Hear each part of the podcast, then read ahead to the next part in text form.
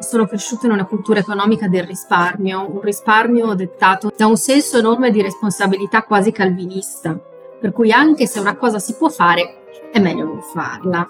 Meglio non farla perché non si sa mai cosa potrebbe succedere nel futuro e quindi forse tuteliamoci. Ma devo dire la verità che a me da bambina non è mancato niente. Eh. Il problema è che non c'era allineamento tra quello che io desideravo e quello che magari i miei genitori mi facevano fare.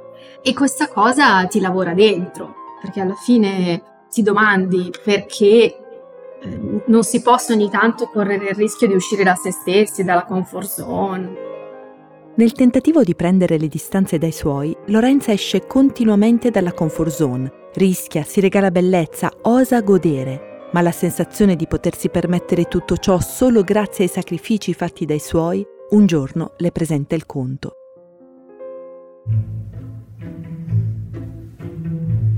Io sono Annalisa Monfreda e questo è Rame, il podcast di una community che vuole sfatare il tabù dei soldi, conversando. Rame è una newsletter gratuita che arriva ogni mercoledì con una nuova puntata del podcast e anche tanti consigli e notizie sulla gestione dei soldi. Iscriviti su rameplatform.com.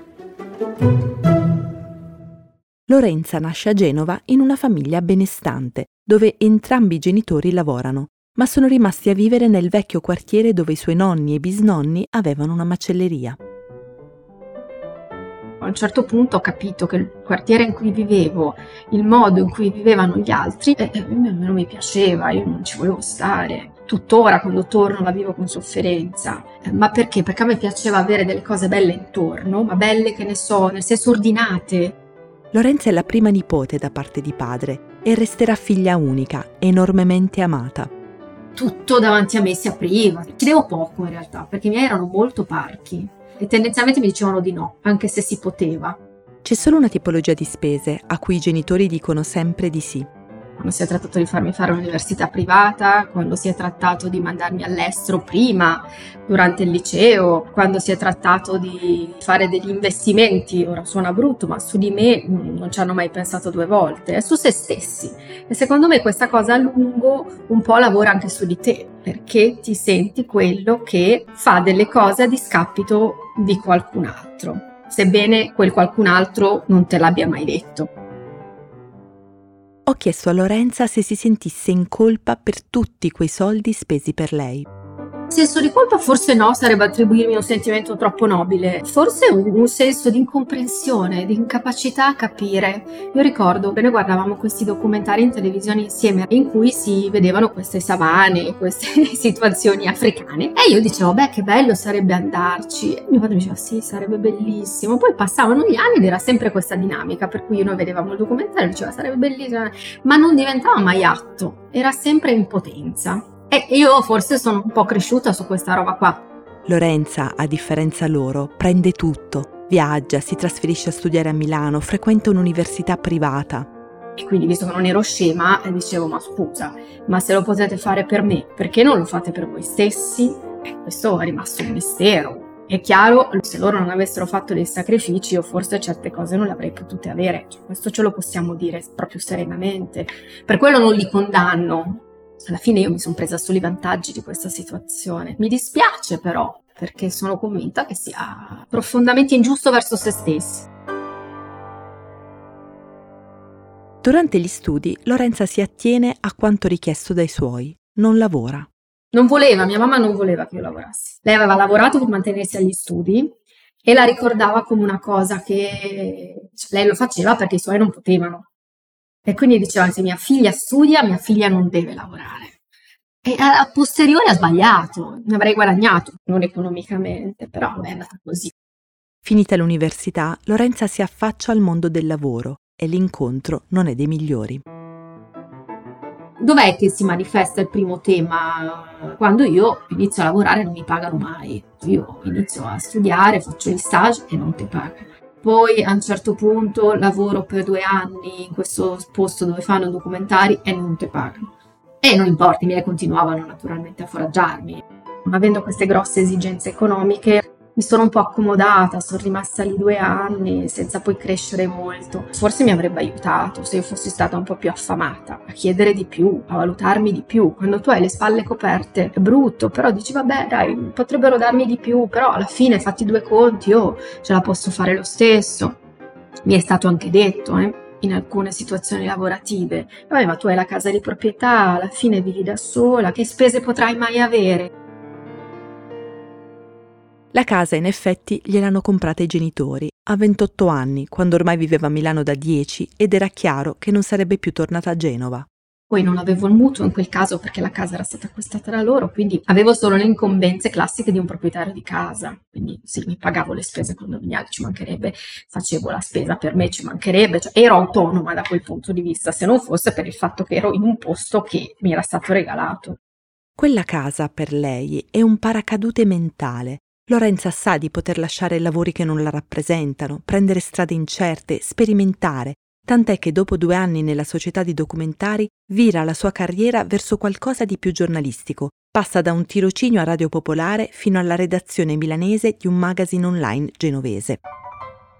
E ci sono stata cinque anni, quando ho capito che non sarei cresciuta più di così, che ancora una volta forse avevo fatto un errore, cioè avevo dedicato tutta la causa ma non avevo pensato per niente a me stessa, errore gravissimo. Io se dovessi dare un consiglio ai giovani d'oggi direi non pensate mai alla causa, ma non per essere poco idealisti, ma perché non paga.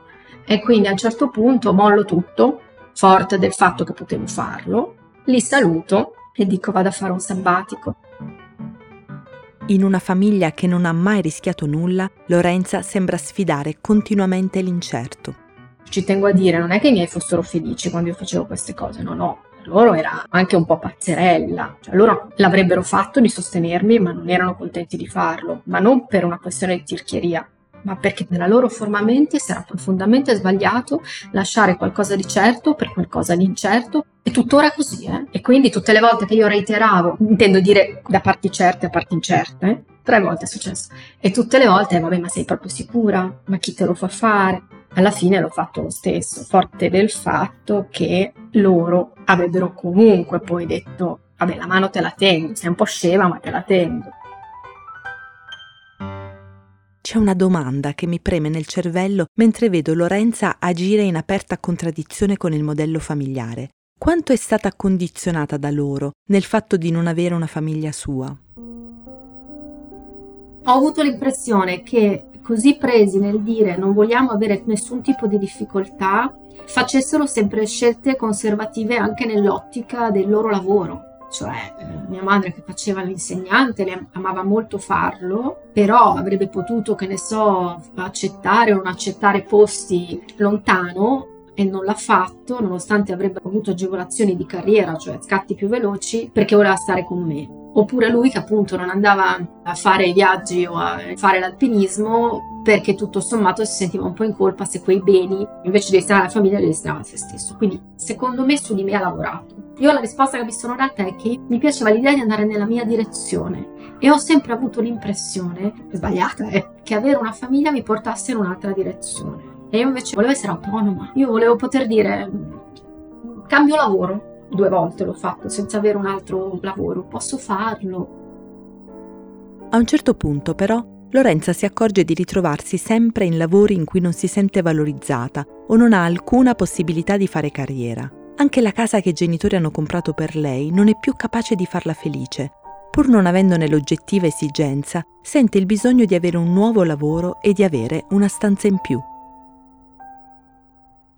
un momento dettato anche dal Covid. Io ho passato un periodo lungo come tutti in una casa di 40 metri quadri da sola, con un gruppo di amiche tutte fuori sede come me, nelle loro piccole casette, quasi tutte come me senza compagni, senza figli, eccetera, eccetera, e la sensazione di solitudine si accresce. Non è che se uno vive in 200 metri quadri stava da Dio, però ti rendi conto e ti dici, ma caspita, ma forse qualcos'altro è possibile devo cercarmi una casa nuova, voglio stare in un posto più grande, voglio essere più tranquilla, voglio quel famoso grado di bellezza in più che ti dicevo. Trovo la casa tipo quattro giorni prima che scoppi la guerra in Ucraina, quindi che i tassi di interesse aumentino vertiginosamente e tre giorni dopo che ho firmato un nuovo contratto di lavoro.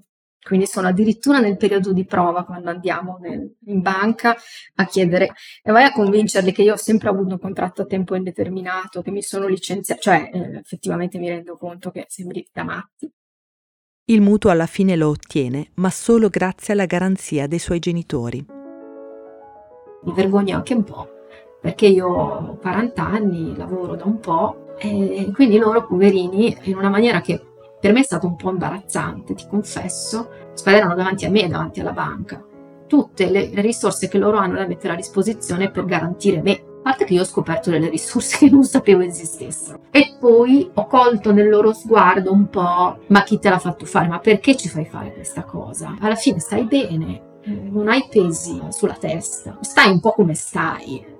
Eh, non me l'hanno detto l'ho percepito e mi sono sentita piccola così, cosa che nella mia vita non mi era mai successa.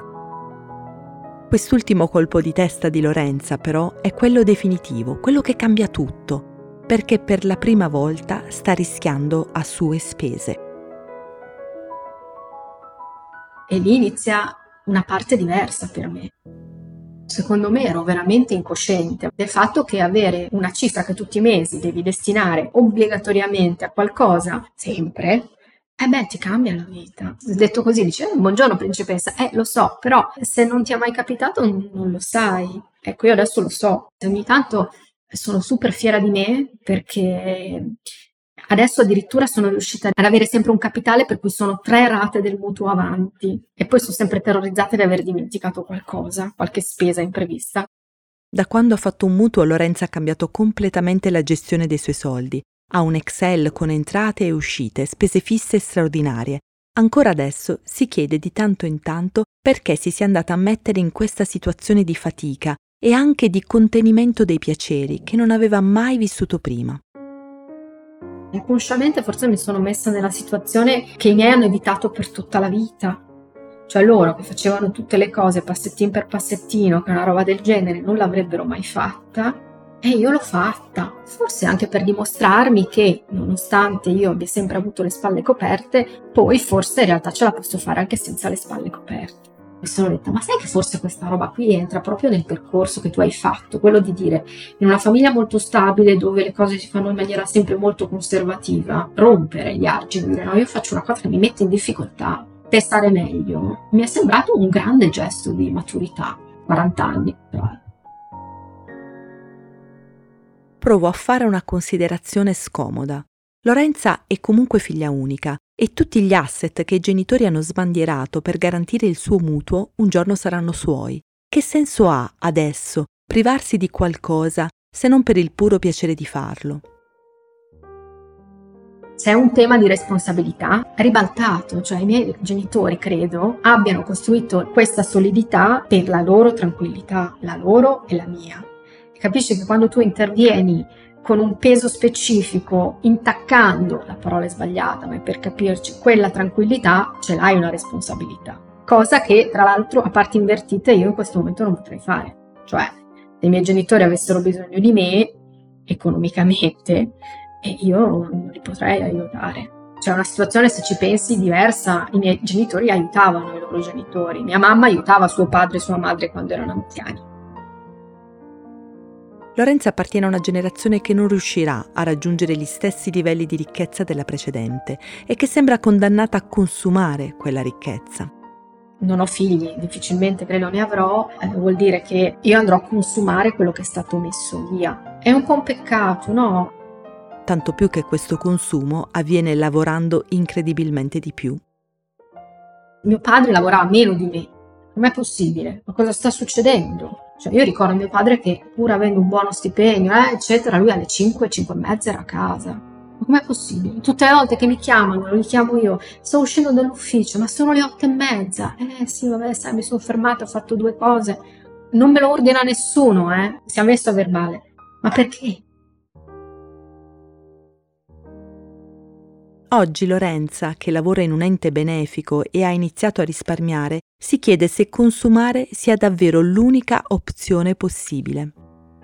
Questa è un po' una deformazione professionale. In questo momento mi capita di vedere tantissime persone, anche molto benestanti, che fanno delle donazioni, no? dei fondi solidari si chiamano. E io ci ho pensato, vorrei che un po' di quello che ho costruito, magari quello che ho costruito io, non quello che ho ricevuto, vada a chi mi ha consentito di farlo, alla città, al luogo, alla situazione, a una me che non era quello che sono ora e che grazie a questo ecosistema lo è diventata. Ecco, questo secondo me è importante e manca completamente, facci caso. Io non ne sento mai parlare, pure è determinante. Nel momento in cui tu ti senti parte di qualcosa, perché guarda che ti dà un grosso stimolo. Più in generale, Lorenza oggi pensa che ci siano tanti tipi di eredità da lasciare alla propria città o al pianeta tantissime persone in Italia in questo momento che stanno facendo delle cose senza averne un ritorno proporzionato a livello economico. Cioè a me fa stare meglio pensare che c'è tanta gente che si adopera e non lo fa con stipendi milionari. Quindi è un'eredità? Beh sì, secondo me è anche un'eredità pure quella. Se i nostri figli e i nostri nipoti ci vedono impegnati su qualcosa che non ci fa diventare miliardari, eh, beh forse gli stiamo lasciando un qualcosa lo stesso.